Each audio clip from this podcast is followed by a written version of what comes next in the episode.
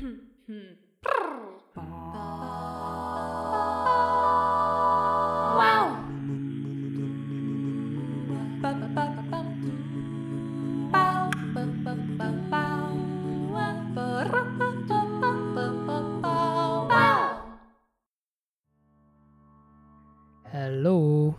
Szia Gergő, hogy vagy?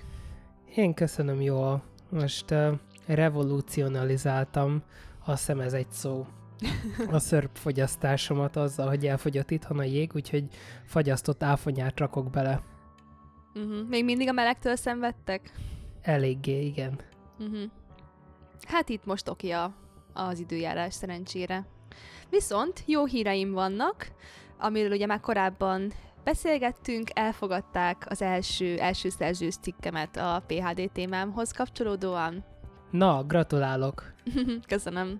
Nagyon macerás volt? Hát ö, szerencsére annyira nem, mert hogy ö, elfogadták az összes ö, javításunkat, átírásunkat, ö, kommentünket, amit ugye válaszoltunk a, a bírálóknak a kérdéseire, uh-huh. és az utolsó kérés, kérdés, amit így kaptam vissza, az csak az, hogy jaj, még egy definíciót akkor rakjak oda bele, és nagyon barátságos volt a szerkesztő is, a bírálók is, szóval szerintem egy, egy rendkívül szerencsés bírálati folyamat volt. Ettől függetlenül azért megírni a válaszokat, meg mindent úgy megcsinálni, egy kicsikét fájdalmas volt. Ajajajajaj. Ez de rossz átvezetés, Tündi. Ugye, katasztrofális szokás szerint. Szerintem ez lesz az egyik védjegyünk, nem? A katasztrofális átvezetések a kezdő csevejtől a témakörünkre. Hát alapvetően a, a valós személyiségünktől nem különbözik sokban, úgyhogy a kínrímek és kín hasonlatok tárháza. Igen, ez történik, amikor tudósok próbálnak viccelődni néha. De egyébként, ahogy ugye felvezettük, ebben a részben egy érdekes pszichológiai jelenségről fogunk főleg beszélgetni, ami azzal kapcsolatos, hogy mi emberek egyébként hogyan érzékeljük a fájdalmat. Ugye a fájdalom az egy eszméletlenül alapvető folyamat, hogy lényegében egy, egy, valami történik, valami okoz egy kellemetlenséget, és ez ráirányítja a figyelmünket a testünknek egy adott területére, vagy akár több területére, ahol esetleg megsérültünk, vagy valamilyen negatív dolog történik, mert ez egy riasztó rendszer, jelzi, hogy valami nem oké, cselekedj. Hogyha ez a jelzőrendszerünk nem lett volna, ha ez nem alakult volna ki evolúciósan, akkor egy csomó egyed nem élt volna túl. Tehát akiben ez kialakult, az nagyobb eséllyel tett azért, hogy ezt a fájdalmat ezt megszüntesse, és ezzel potenciálisan elérje azt, hogy veszélytől megóvja magát, vagy veszélyhelyzetből kivonja magát, és ezáltal ezek az egyedek tudtak tovább szaporodni, és így alkotta meg az evolúció azt, hogy ez egy ennyire univerzálisan kialakult jelenség mindannyiunkban. Szóval mi ez a specifikus jelenség, amiről ma beszélünk a fájdalommal kapcsolatban, az még pedig az az, hogy ugyan a fájdalom az egy fizikai érzés, amit tapasztalunk, de ezt az érzést ezt befolyásolják a gondolataink és egyéb érzéseink, hogy hogyan érzékeljük a fájdalmat, mégpedig korábbi élményeink által, amik fájdalommal kapcsolatos. Ezt úgy hívjuk, hogy fájdalom elvárás hogy azt szerint érzékeljük, és olyan mértékben érzékelünk fájdalmat, hogy mit várunk. Így van, és ugye, hogyha tudatában vagyunk a fájdalom elvárásainknak, az segíthet abban, hogy igazából mi irányítsuk a fájdalmunkat, és azt, ahogy mi ezt megéljük, lehetővé téve számunkra azt is, hogy kontroll alatt tartsuk a gondolatainkat, illetve az érzéseinket is, ahelyett, hogy hagynánk, hogy ez az egész fájdalom élmény irányítsa a mi reakciónkat. És bár számunkra ez azért egy eléggé fontos evolúcióból fakadó riasztórendszer, vannak, akik úgy születnek, hogy érzéketlenek erre, és emiatt egyáltalán nem is éreznek fájdalmat. Ez viszont azért veszélyes is tud lenni, hiszen nem csak, hogy nincsenek tudatában annak, hogyha megégnek, vagy eltörik egy csontjuk, de uh, igazából ez össze is köthető ugye a félelem érzettel is, hiszen sokunkban például uh, bizonyos félelmek azért alakulnak ki, mert uh, fiatal korunkban például egyszer-kétszer uh, pórul jártunk, teszem, azt megfogtuk a forró radiátorcsövet például, és onnantól kezdve tudtuk azt, hogy mindentől el kell távolodnunk, ami ugye magas hőmérsékletű. Nem akarjuk tehát azt, hogy ugye a fájdalom teljes hiányát megtapasztaljuk az életünkben, azt szeretnénk viszont, hogyha egészségesen értenénk meg a fájdalom szerepét, illetve azt, hogy hogyan is kell ezt kezelni. Igen, pontosan. Szóval akkor csapjunk is bele a lényegi részbe, és beszélgessünk arról, hogy hogyan tanulmányozzák a tudósok a fájdalmat, mint jelenséget. Ezt rögtön mondhatjuk így kicsit viccesen, hogy a fájdalom tanulmányozása az eléggé fájdalmas. Ja, hát igen. Bocsánat, közben itt harcolok a, az áfonyákkal. Semmi baj. Igen, tehát a, a fájdalom maga az egy, egy szubjektív dolog, ugye, mint ahogy azt korábban említettük a statisztikai podcastunkban is. Ugye a szubjektív mennyiségeket nagyon nehéz mérni, hiszen nincsenek számszerűsítve. Viszont az elmúlt években objektíve méréseket sikerült kifejleszteni olyan eszközökből, amelyek képeket készítenek például az agyról és annak aktivitásáról, ezt nevezik ugye idegrendszeri vagy neuroképalkotásnak. És ugye itt mi is a szubjektív mennyiség? Hát az, hogyha például megkérdezi a kutatást végző tudós, hogy tessék, megcsíptelek mondjuk, ez mennyire fájt. És ugye a fájdalomkutatásban ez egy olyan szubjektív kérdés, amit fel kell tennünk, de nem tudjuk közvetlenül megmérni a választ. Igen, igen, csak gondoljunk bele, hogy teszem azt, azt kéri tőlünk a kutató, hogy megcsíp, ez mennyire fáj, mondd meg ezt egytől tízig. De ugye ez attól is függ, hogy korábban milyen mértékű fájdalmakat éltünk át. Tehát például mondjuk azt, hogy van egy résztvevő, akinek az előző este durva migrénye volt, nagyon fájt a feje, akkor egy ilyen kis belecsípést, ő mondjuk azt mondja, hogy egyes, kettes, mert ez a, ahhoz képest, hogy mekkora migrént élt át előtte nem sokkal, ahhoz képest ez eltörpül. De viszont valaki, aki meg mondjuk iszonyúan kényelmes állapotban volt szerencsére az előtte lévő időszakban, akkor egy durvább megcsípés, és akár mondjuk 5-ös, 6-os szintet érhet el nála rögtön. Tehát ez jelenti az, hogy hiába próbáljuk számszerűsíteni, mégis egy szubjektív, egyénfüggő mérés lesz belőle sajnos. És pont ezért jók ugye az objektív mérések. Igen, pontosan. Az objektív mérések ugye lehetővé teszik számunkra, hogy eszközöket vagy berendezéseket használjunk arra, hogy rögzítsük az információkat, és utána azokat objektívebben értékelhessük ki, és összehasonlíthassuk különböző emberek között.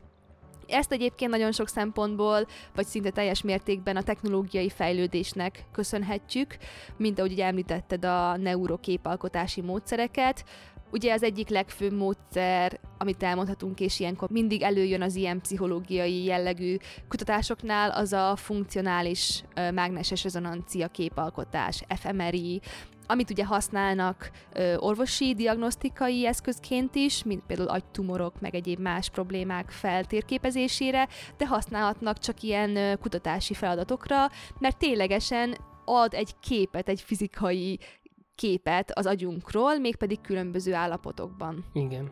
Szóval egy érdekes módszer, hogy objektíven nézzük meg embereknek az agy működését. Na igen, de azért ugye ezek a módszerek és ezek a, az eszközök eléggé drágák, tehát a kutatók emiatt ugye még mindig gyakran kell, hogy a szubjektív mérésekre támaszkodjanak. Igen. És akkor ugye van számos ilyen módszer, főleg ugye olyan dolgokat kell használnunk, ami megismételhető. Tehát az, hogy például megcsípek tíz embert kézzel, az biztos, hogy nem lesz mindig ugyanolyan erejű. Igen. Viszont megfelelő hőmérsékletű, teszem azt vízzel, vagy akár egy, egy adott feszültségű elektromos ingerléssel, vagy hát ugye elektrosokkal, hogyha egy kicsit nagyobb az a feszültség, ezzel már azért sokkal reprezentatívabb képet kaphatunk az ember fájdalom érzetéről. Igen, azért valahogy van a szociálpszichológia és viselkedéspszichológiának egy furcsa relációja az elektrosokkokhoz. Ezt talán hát mondhatjuk igen. is. Ismerve történelmi példákból, ilyen híres hírhet pszichológiai kísérletekből valahogy az elektrosok sokszor előjön, de hát egy jól kontrollálható pontos, például pontos energiájú, pontos erősségű jel. Így van. És akkor ugye itt hogyha belegondolunk abba, tehát már közelítenek felénk a kettő elektróddal, és tudjuk, hogy, hogy igazából ebből majd lesz valamilyen kellemetlen érzésünk. És hogyha valakit kiskorában például teszem azt, megrázott a, a hálózati áramforrás, vagy esetleg játszott azzal, hogy ugye a zsebtelepnek a, a kettő uh, kis kiágazó elektródját odarakta a nyelvéhez, akkor ő neki van egy, én nem csináltam egyébként ilyet, mindig mondták, hogy ez lehetséges, de én mondtam, hogy köszönöm, de kihagyom. Megértem, um, én se csak láttam ilyet.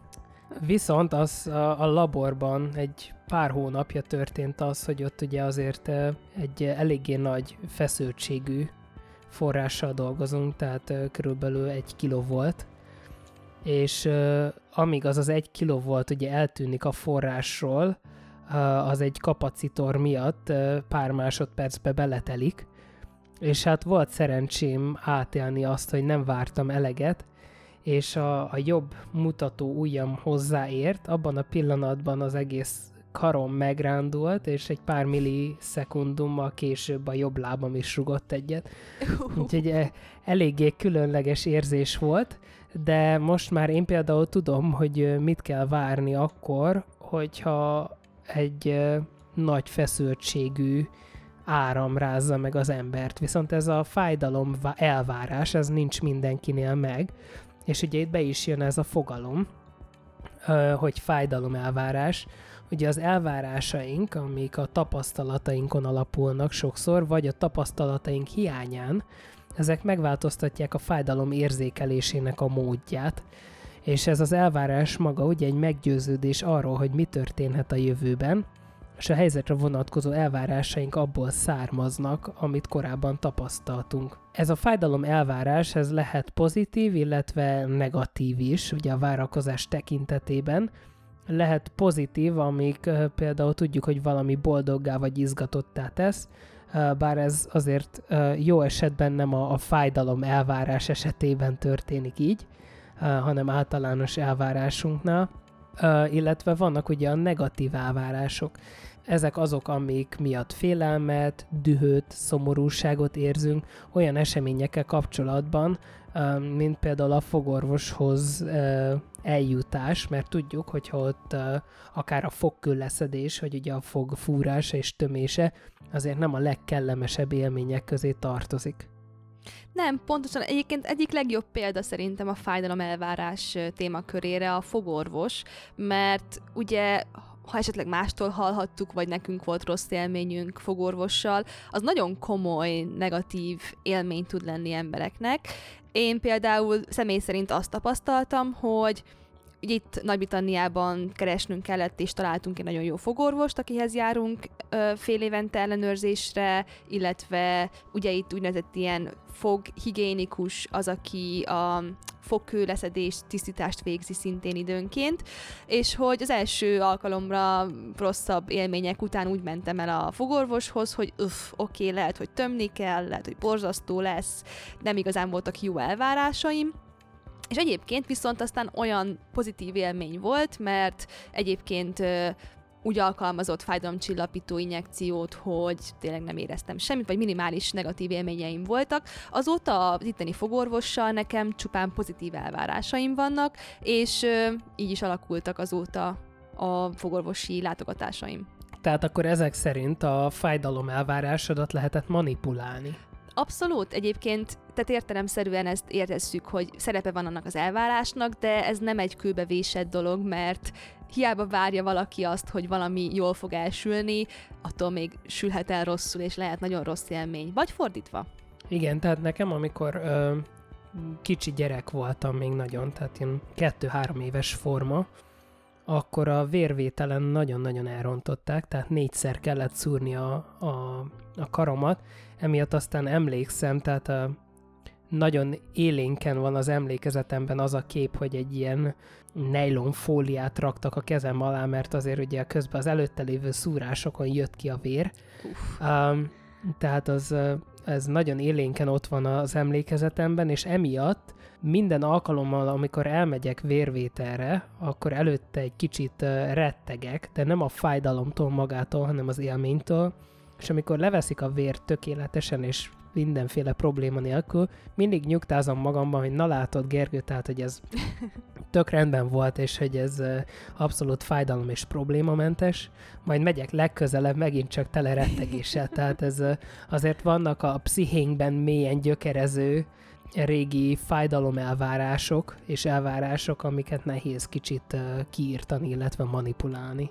Igen, pontosan. Ez nagyon egyénfüggő. Én a múltkor így nem azt mondom, hogy annyira nyugodt voltam a fogorvosi székben, hogy majdnem elaludtam, de ilyen teljesen relaxált állapotba kerültem, és így ez a ah, fúrja a fogam, hm, fúrja a fogam, na jó, nem érzek semmit, egy kicsikét le van zsibbadva a fél fejem, de ez teljesen természetes és jó állapot. Jó, nem természetes, de egy, egy kellemes és rendben lévő állapot volt viszonylag, szóval tudnak változni, vagy, vagy egyébként nem változni néha az egyéni elvárásaink. Na, akkor nézzük végig, hogy mit mutattak ki erről tudósok kísérletek során, hogy hogyan kontrollálható a fájdalmelvárás.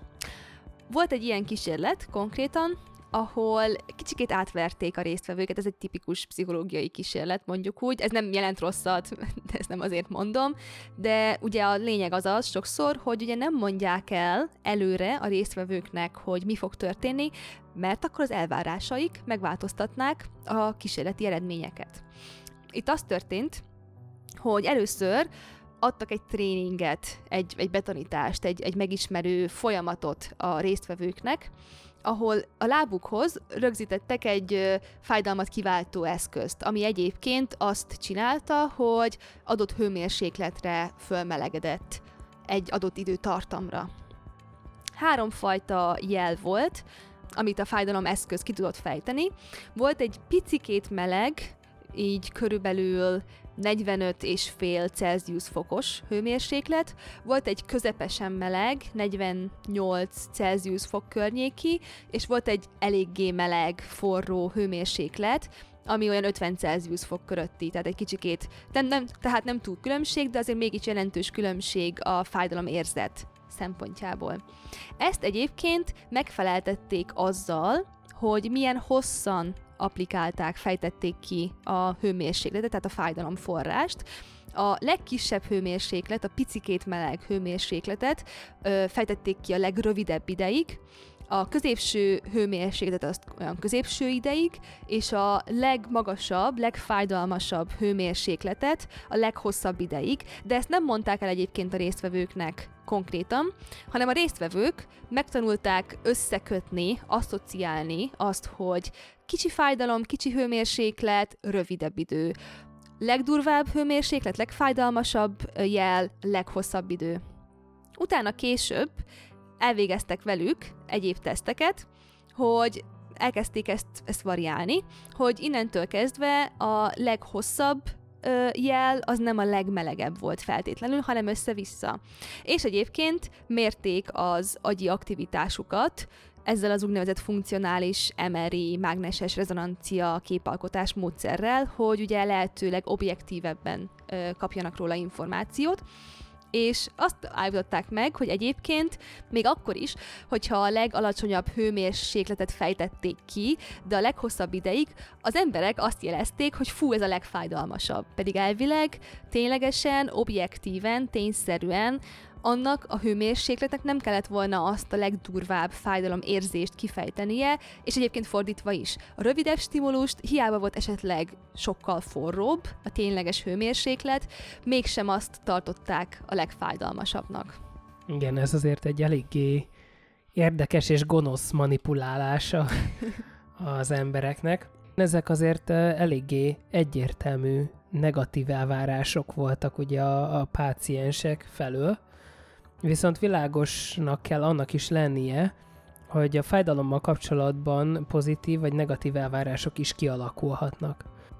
Például ugye csak menjünk vissza az én előző témámhoz, ugye a vérvétellel kapcsolatban.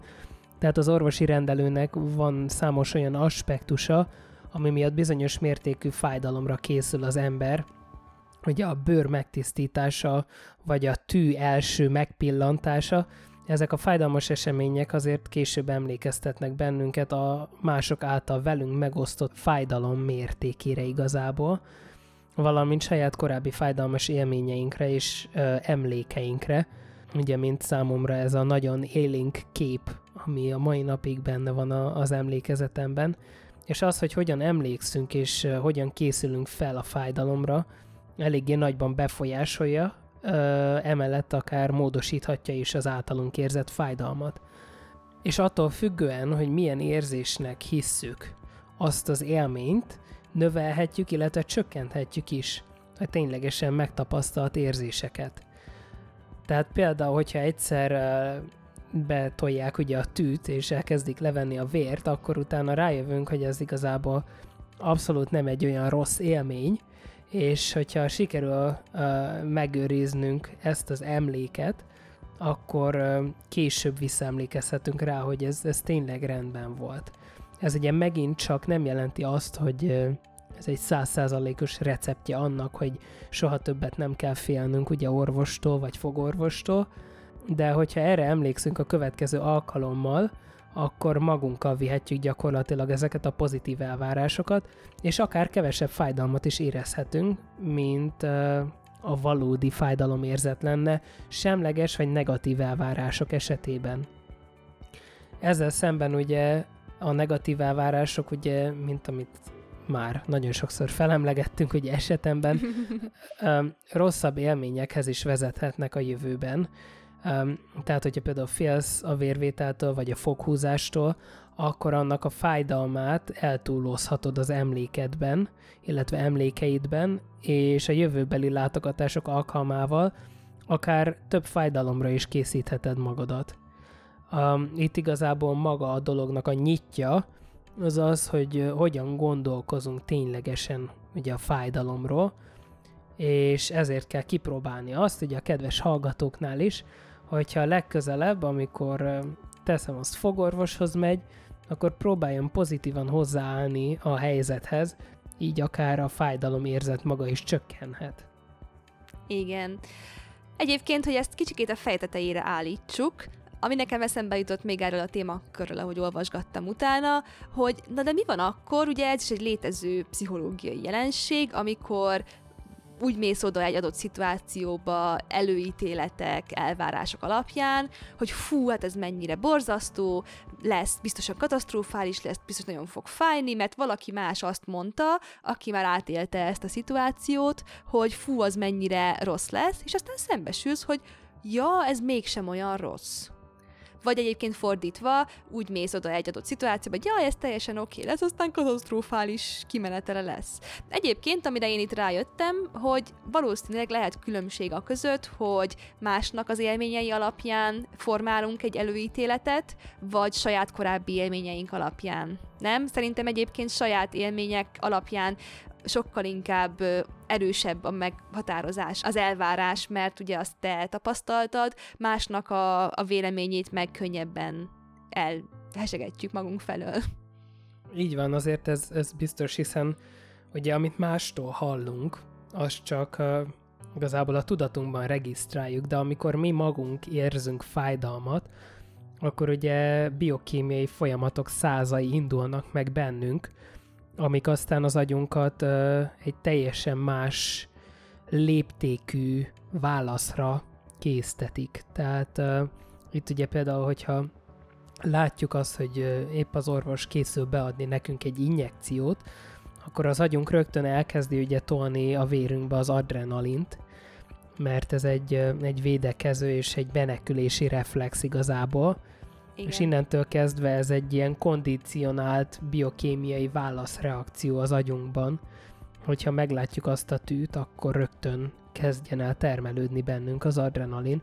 Egyébként ez sokaknál, tehát ezek a, kondicionált válaszok sokaknál ugye megfigyelhetők, akár az is, hogy hogyha látjuk, látunk egy videót mondjuk arról, hogy valaki valami nagyon-nagyon savanyút eszik, tehát amikor meglátunk ilyen videót egy aranyos bébiről, amikor uh, ugye először harap citromba, akkor rögtön nálunk is megindul ugye a nyáltermelés, hogy ezt a, a nagyon savanyú érzetet, ezt a savas ízélményt, ezt ugye felhígítsa, hiszen maga a sav a szánkban azt jelzi az agyunknak, hogy ez nem annyira oké a mi szervezetünk pH-jával uh, kapcsolatosan. Úgyhogy ez is gyakorlatilag ugyanoda uh, lyukad ki. Igen. És egyébként lezárásképpen még mi az, amit itt ki kell mondanunk ehhez a, a kísérleti eredményhez, ehhez a jelenséghez, hogy az, hogy tudjuk, hogy van fájdalom elvárás, és hogy ez meg tudja változtatni a fájdalom érzékelésünket, ez nem azt jelenti, hogy másnak a fájdalom élményét azt konkrétan csak tényleg el kell hesegetnünk, hogy jaj, mennyire fáj a fejem, mondja valaki, nem mondhatjuk azt, hogy figyú, csak legyenek pozitívak az elvárásaid, csak legyél boldog, és akkor majd elmúlik a fejfájás, mert ez nem így van. Tehát ez egy létező jelenség, de azért a mértéke az, az nem egy állandó, illetve nem feltétlenül egy olyan erős mértékű dolog, hogy nem hiába kell sok embernek fájdalomcsillapítót szednie különböző problémákra, mert nem lehet teljesen csak akarattal elhesegetni a fájdalmat, sajnos.